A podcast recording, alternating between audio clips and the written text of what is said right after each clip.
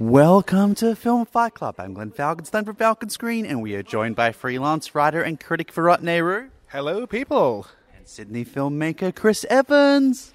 Hey, uh, there's some movies this week that you might not want to watch. There are some movies definitely this week. You may or may have feelings about them. We are in Event Cinemas George Street. We're going to go to our Fifty Shades of Grey beanbag cushion corner, but they've taken that away. I, I'm so sad about that. Like, I, I loved that lounge, and I loved all the advertising for it. It was the best advertising ever. Speaking of advertising, we were able to get some free chocolate here, um, some dark milk, and some Mentos. Um, unfortunately, dark milk is the least favorite chocolate here at Film Fight Club, but we'll take the free stuff that we find in random corners while recording illicit episodes of radio shows. Like, whoever thought of that? Like, dark milk. It's the worst combination ever. Take dark chocolate and milk chocolate, and like, it's like two things trying to mess with each other in your mouth. It's like, why? Why do this to me? Yeah, it feels like half of a really good thing, but then as you start to seep into the pleasure of dark chocolate, it's snatched away from you by half hearted Cadbury Dairy Milk. It's like a product designed to satisfy no one. Speaking of which, the first film this week. Are we ta- is well? The First film we're talking about is Die Hard. Sorry, though, it's um Towering Inferno. Sorry, I mean um Die Hard Mission Impossible Four. No, no, we're talking Skyscraper, the new film with Dwayne the Rock Johnson in cinemas tomorrow. We will also be talking a film Virat caught just now. Yes, I, I, I saw Ocean's Eight, and I kind of liked it, which I'm surprised by. And we'll also be talking about Ant Man and the Wasp. Tell Chris is excited for the third Marvel film in six months. Third in five months, I think. It's just nuts. Yeah, it, oh, it, it is. You're absolutely right. I'm just like I'm I'm done. Marvel just I'm I'm just oversaturated with Marvel movies. I'm just done. Speaking of just done, um, we've just done with a screening of Skyscraper. Yes, we saw Skyscraper just now. It is in cinemas tomorrow. It is the new film starring The Rock as a security expert who is brought in. Which rock? Uh, the one with Nicolas Cage. Sorry, no, no, the, the, the, Dwayne, the one who, the one who cooks in the kitchen. You know, Oh, for that one, you have to wait for the Cages-Con, which happens at MIF. For that, the program is out this week, so check it out. yes, the program just launched. We're so enthusiastic to talk about Skyscraper. But yeah, we would be covering the MIF lineup if the program uh, wasn't inaccessible on the website right now. So hopefully. By the time you're listening to this, MIF have fixed that, and you'll be able to log on yourself at mif.com.au and find out what's playing in Melbourne. Yes, we will be doing many, much more coverage of MIF and the wonderful films playing there, the many films playing and premiere premieres in the coming weeks. And we'll be there in MIF in person, so come say hi, or, or not, if you find that like odd or weird. But still, say hi. Yeah, please come say. We'll, we'll be the guys fighting. It's not weird, but uh, but uh, what is weird is I'm really straining for these segues today, guys. Um, some of the plot contrivances in Skyscraper. Yes, uh, Dwayne Johnson is a security expert who is brought in on a new building, which is the biggest one in the world. We are pointedly told that it is three times bigger than the Empire State Building and about twice the size of the Burj Khalifa, which featured in the fourth Mission Impossible film. Excited for the sixth one coming in a couple of weeks. So really, yeah, keen to talk about Skyscraper here. So he is brought in with his family to advise on the building with the CEO um, in Hong Kong. The CEO is played by the guy who played the CEO in Hong Kong in The Dark Knight. They just got the same guy to play essentially the same role. And a Roland Moeller, who was wonderful in Land of Mine, a fantastic Danish actor, was also in The Commuter earlier this year, comes in to take over the building by setting it on fire, which traps uh, the Rock's uh, family, and he, trapped outside the building, has to get back in in order to rescue his family. And as Chris alluded to, a lot of very strange plot contrivances happen, one of which has got a lot of publicity. It's The Rock jumping from a crane into the building, and many scientists explaining how this is, and physicians. Phys- physicians, physics, you know what I mean, explaining how this is not, yeah, science, Glenn, great, explaining how this is not possible. He means physicists. Yeah, I'm just thinking that West Wing episode, Psychics from Caltech. Psychics from Caltech for all the West Wing fans out there. Okay, so to give you an idea of the nonsense in this movie, the Dwayne the Johnson Rock uh, gets framed as as you as you do when you're the Rock. Then there's danger around every corner. Um, anyway, he gets framed, so the cops are coming after him, and when he's realizing his family are up in in this building, he sees the skyscraper, and obviously in his mind he's hatching the idea for this daring entrance into the burning, towering inferno. And rather than saying, you know, talking to the cops and saying, "Look, my family's up there. We need to mount a rescue mission." When the cops come after him, he fights them off so that he can race off and climb the skyscraper himself. This is because there's some mistaken identity. The terrorists who have um, Hans Grubered the building uh, have somehow managed to pin this on The Rock, but at no point does anyone think to call the CEO who's trapped at the top of the building. We have cell phones now. It's not 1988 Die Hard. We have this technology. Exactly. This guy is like a major celebrity as the intro sequence sets up. So how come no one ever just calls him and says, "Hey, um, is you know the rock is claiming that he's actually the good guy and there's a bunch of hans gruber types in the building. Is this true or not? And he would have said yeah okay. Okay we're going to try and mount a rescue mission for you and, and the rock's family instead of the rock having to climb into it himself. But i guess i'm just sucking all the fun out of this movie Yeah, it's basically every episode of 24 where Kiefer Sutherland has to go, no, there's no time, we have to torture them. And it is essentially Hans Gruber. There is no characterization for this figure or anyone else in the film really that, beyond that he's Hans Gruber. And it takes a lot from a lot of films. Um, we mentioned Die Hard, but there's some very explicit references, including um, jumping from the building, um, scaling the building, the duct tape. Duct tape features extremely heavily, as it did in Die Hard, and a film Chris and I have just been debating, Last Action Hero. Um, a terribly very overrated film from the early 90s. no no the movie i think the movie is terribly underrated because it's considered to be a terrible movie but it's actually one of the best action movies of the 90s in my opinion Oh, no, so badly scripted. It's it's interesting. Uh, we're talking about action movies right now, and I could just hear an epic kind of action movie soundtrack in one of the theaters playing. So it's like the perfect backdrop for this discussion right now. I think that's Jurassic World. yeah, um, there, there's, there's literally Okay, maybe not that epic then. There's literally the opening sequence of Last Action Hero, which also, I think, and actually one of the film's more nuanced aspects is revisited stylistically later on.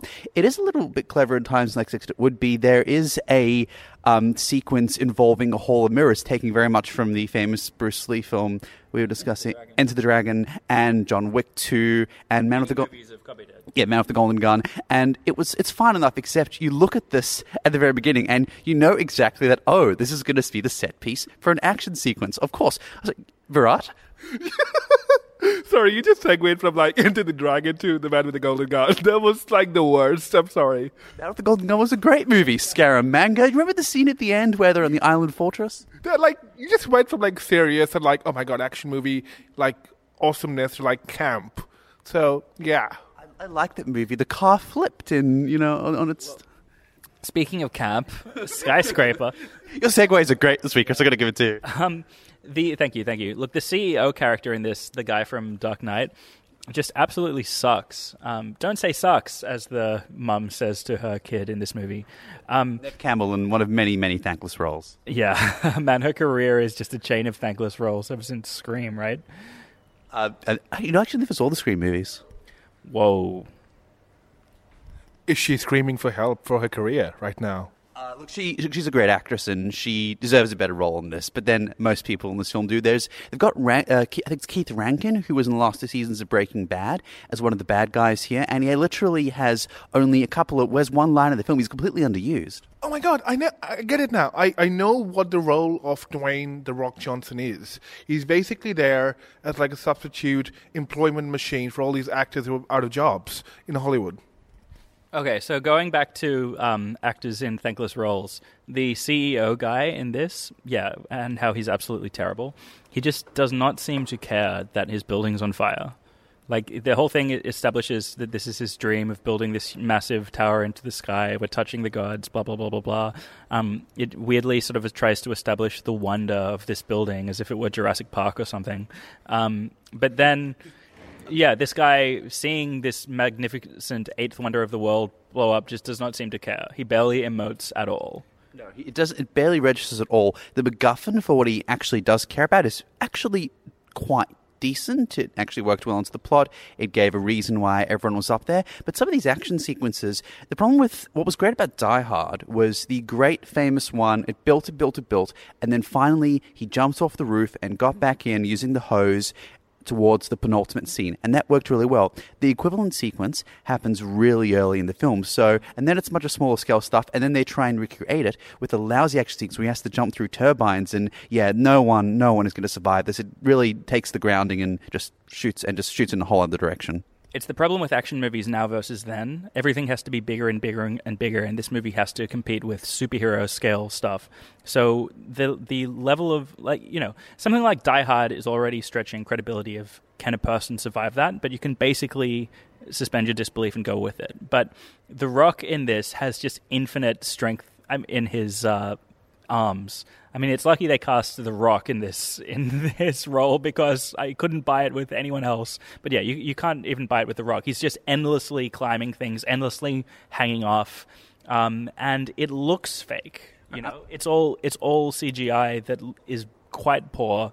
Um, there isn't really much of a sense of the locations, and there's not really any physical reality to it. So to compare it to something like Die Hard, or even the Mission Impossible Four uh, Burj Khalifa sequences, Which was great. which were fantastic. Those have so much more of a sense of physical reality, which heightens the sense that something can really go wrong. In this movie, you never really believe it. You just kind of go along with it because it's dumb entertainment. I think Die Hard worked because things gradually escalated. I am going to defend this film a bit though because it has, as you said, The Rock. The Rock, like the Arnold Schwarzenegger films, are a genre unto themselves, and you accept that this person has is not a superhuman, but has in some was accepted to have near superhuman strength at times. And yes, we see The Rock like kind of holding a bridge together, and that works much better than seeing someone like Bruce Willis do it. And I accept while it's a little incredulous, the fact that they cast him makes it a bit more believable and a bit more relatable. Oh yeah, that's what I was saying. Like it's it's had to be The Rock if you're going to make this kind of movie, but nonetheless,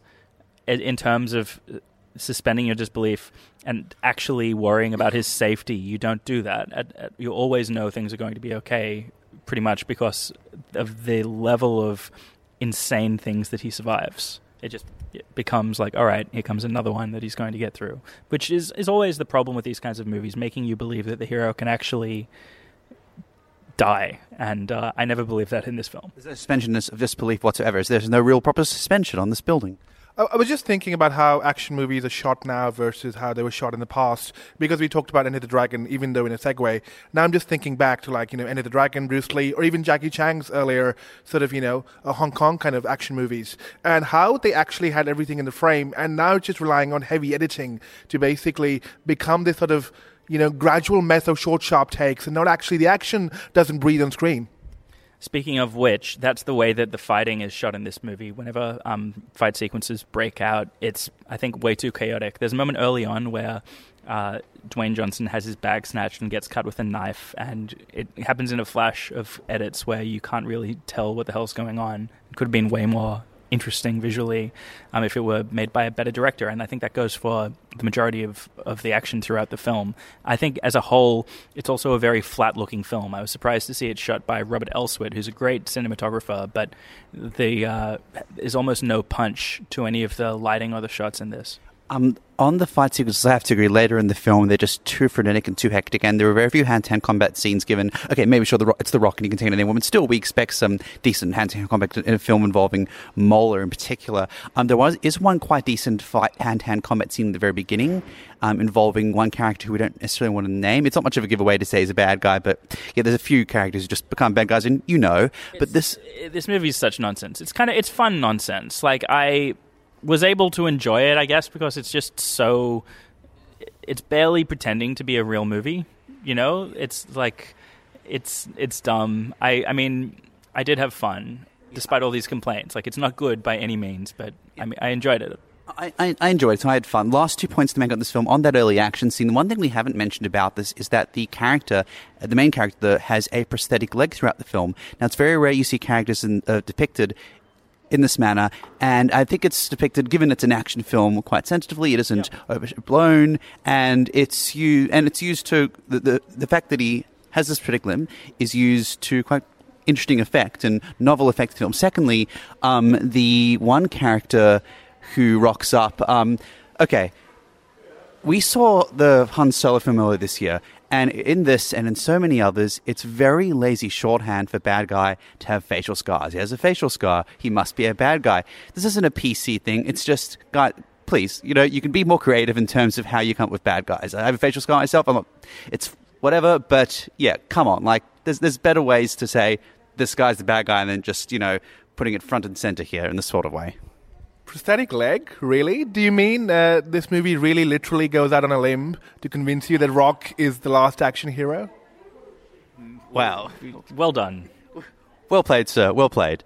Um, that is Skyscraper slash Die Hard slash MI4 slash Towering Inferno. It is in cinemas tomorrow. Next one we are talking about is the Ocean's 8, briefly, and then we will get on to Ant Man and the Wasp. Yeah, Ocean's Eight. It, it came out during the Sydney Film Festival, so I couldn't catch it. And also the fact that everyone thought that it wasn't that interesting, and I, I just I just saw it eventually, and I'm surprised by I was okay with it, and I'm just like this is the standard of like studio movies right now. If I'm okay with a studio movie, I'm just like I want to give it props and be like, oh wow, okay, I'm not gonna hate you, which is like really high bar right now because everything is so mediocre. So I'm surprised by how okay I was with this movie. And uh, but yeah, the, but that's all you're going to say about it. You must have been so bowled over by it. Yeah, it seems, I, I've heard mixed things about it. It seems like it's, what, fine. It's fine, the movie. Look, I was I was okay. Disclaimer: I was never a big fan of the original Ocean series. They, they were also okay, campy, fun heist films. I never took them too seriously. And this has that kind of you know slick, kind of interesting uh, choices of the original, uh, but also at the same time it has its own flavor. I mean, the fact that Sandra Bullock and Cate Blanchett they have a different dynamic, and and it's not as same as you know replacing George Clooney and Brad Pitt, even though they're essentially literally being replaced in a similar kind of roles. You know, Cate Blanchett is essentially a replaced Brad Pitt in terms of the characterization, but she brings a different flavor to it, and she's more deadpan and actually funny. So this film is actually in this like kind of setting, in the way it's thing, and the big has a renaissance, which we should talk about. You know, it's brought yeah, we Should, should we? Okay. okay. you know, it's, it's, it's brought back Anne Hathaway as a genuine contender for how amazing she is an actress. Uh, even though I think Colossal should have done that, but I think people finally giving her credit for being a good actress. Because I don't know, there was something happened and everyone found Anne Hathaway to be annoying. But ever since Rihanna said, Really? No, no. I, I've always thought she was great. She's always made great films. She's really talented. I, I think we are in the minority because I think I walked out of the, the theater and everyone was like, "Oh my god, how annoying is Anne Hathaway? Why does she keep playing herself?" And I'm just like, "What?" These people know Anne Hathaway. Wow, I'm impressed. I'm just like, yeah. Anyway, so she's great, and this movie is surprise. Like, it's not trying too hard to be something it's not, and for that, I actually give it props because I've been missing sincerity in studio movies, and this movie kind of knows its audience and is just going for that. And in that way, Steven Soderbergh produced, but it's also you know pretty slick, and the, the plot is like.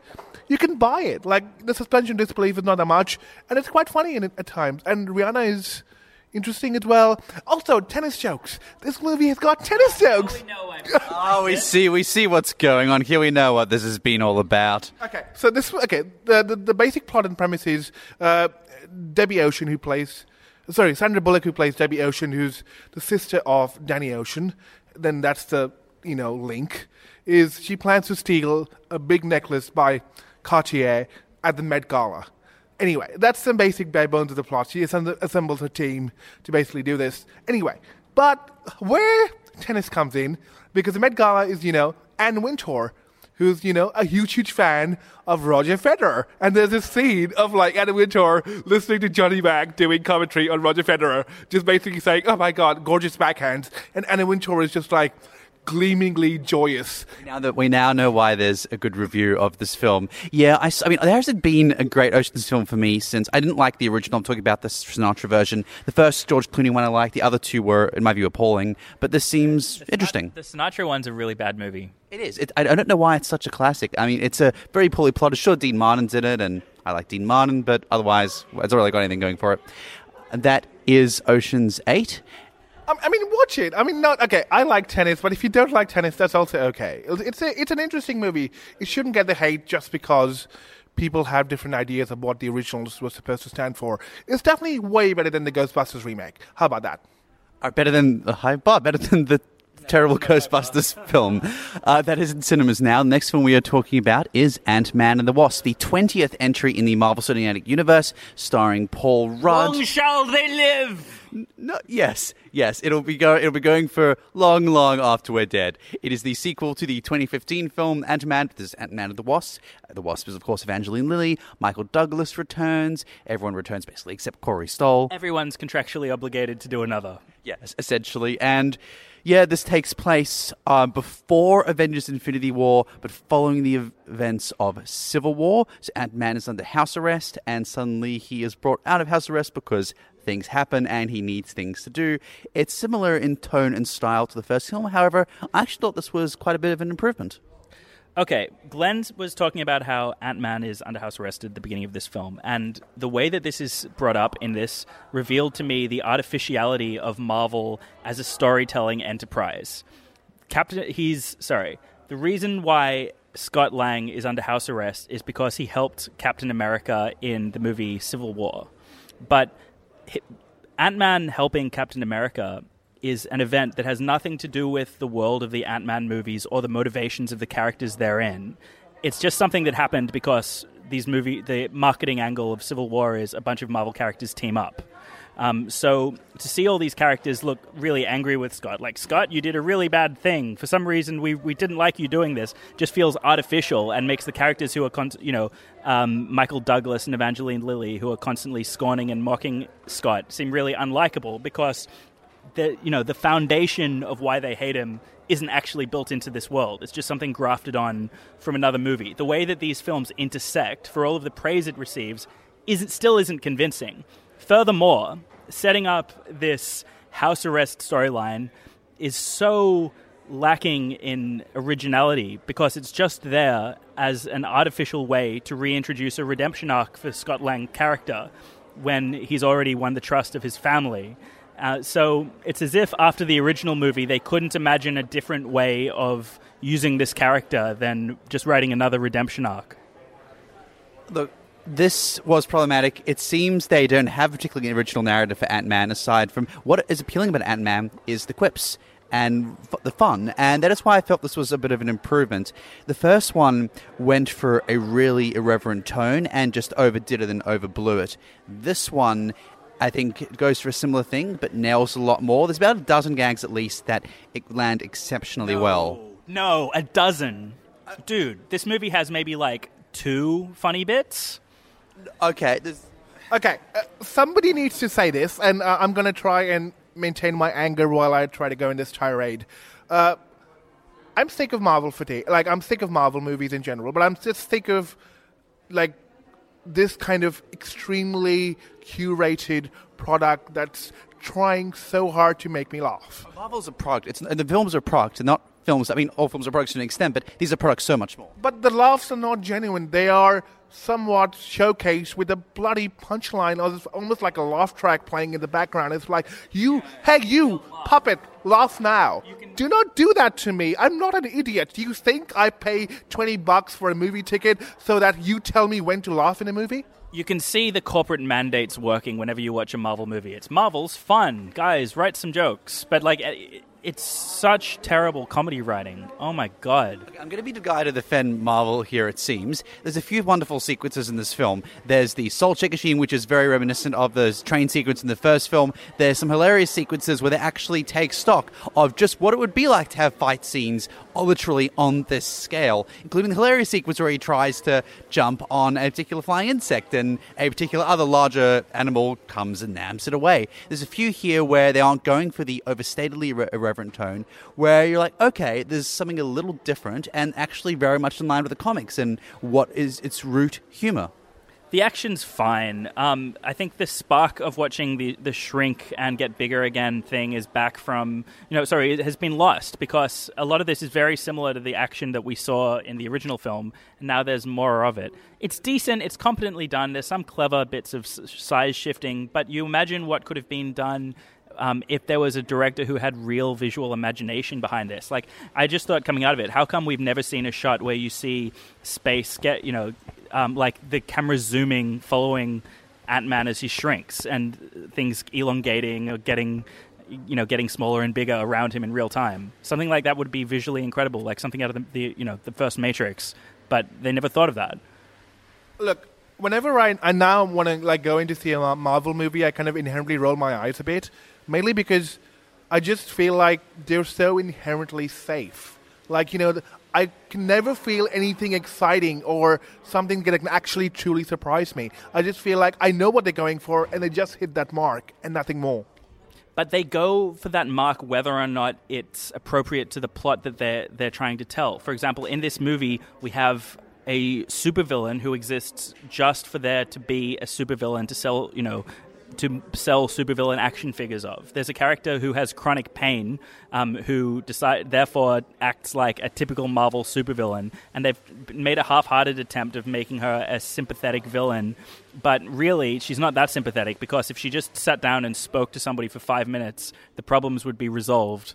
But instead, Marvel mandates a supervillain, so here it is. Yeah, the supervillain, and so much of this film is entirely forgettable, as you could be forgiven for forgetting that Michelle Pfeiffer was in this movie. She's probably the best actor in this film, and this involves Ant Man going to the subatomic realm. She has all of a few minutes in this film. What are you doing having Michelle Pfeiffer in a movie and barely having her there at all? She basically could have done this over a weekend. Why? She is such a marvelous actress. They completely, completely misused her.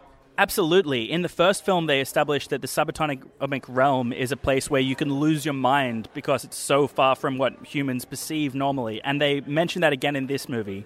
In, as you realize pretty early on, when they start receiving messages from Michelle Pfeiffer's character, who's been there alone for 30 years, she's absolutely fine. She says, like, yep, hey, great to hear from you guys they, this movie can't even follow through on the threats that it's established in its own script. Which is probably going to be necessary for the films to come, and now they've just completely undercut that. Yeah, there, there's it, people. Marvel fans seem to get defensive when you say there's no stakes to their movies, but really, guys, there, there never is and, until the moment that there's a Thanos or something, you know, and there's some real danger introduced. And even that seems like it's going to get undercut. Yeah, exactly. Because like the, like the stakes is, and, and the fact is, it, it just feels like, and my biggest gripe with Marvel is the fact they kind of robotically program you to experience every emotion in little doses. Like, you know, they tell you, hey, now feel this, now feel this, now feel this, now laugh, and now we're back to normal again. It just feels so incredibly manipulative, and I'm just, I'm just sick of it. I'm just by the way, the movie's called Ant Man and the Wasp, but man, the Wasp is such a boring character. She's like Scott himself is, is reasonably boring, but what can you actually tell me about the Wasp other than she's smart?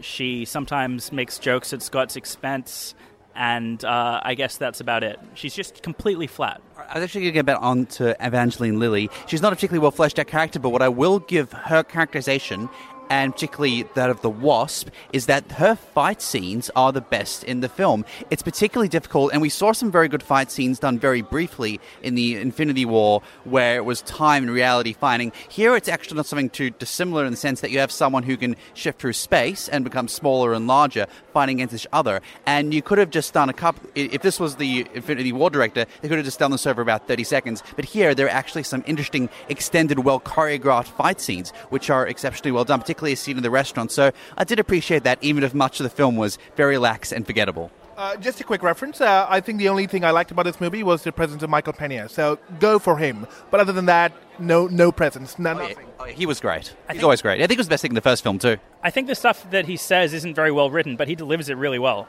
and as he did in War on Everyone much of his other films. So that was Ant Man and the Wasp, like that is in cinemas now, as is Ocean's Eight. Skyscraper will be in cinemas from tomorrow. We'll be back next week doing something a little different. We're going back in time to the 18th of July, 1998, to review films from then that came out that week. And something about Mary will be out that week, as well as Saving Private Ryan, and a favorite film from 1998, and probably the one from 1998 I've watched the most of, and that is Armageddon, the great, great Michael Bay classic. Speaking of outrageous action films as we are this week. Yeah, um, I'll be back. Yes, we'll be back. We'll be back, but also give Ocean's Eight a chance. It's not that bad. Yeah, bye. And, oh, we have a few seconds left. We're still on air for just a little bit longer. I'll be back, as The Rock says in Armageddon. He actually does have one great line in the skyscraper movie, but, but like one great line. I think I, I liked Armageddon. It was one of those films when I was home from school. I kind of watched it. You know, it was one I had on the VHS. Still have it on VHS. I'll have some strong words about that on the podcast next week, so be sure to download that. Yes, we'll be doing an extended podcast edition on Armageddon and All Things Nine in the End. If you do want us, us to review a particular year or go back in time to a particular decade, let us know. Stay tuned for the Sonic Assassin and more excellent programming on 2SCR. This has been Glenn Falkenstein, Chris Evans, and Virat Nehru. Have a wonderful night. Enjoy movies. Good night. Good night. It never ends. It never ends. Good night.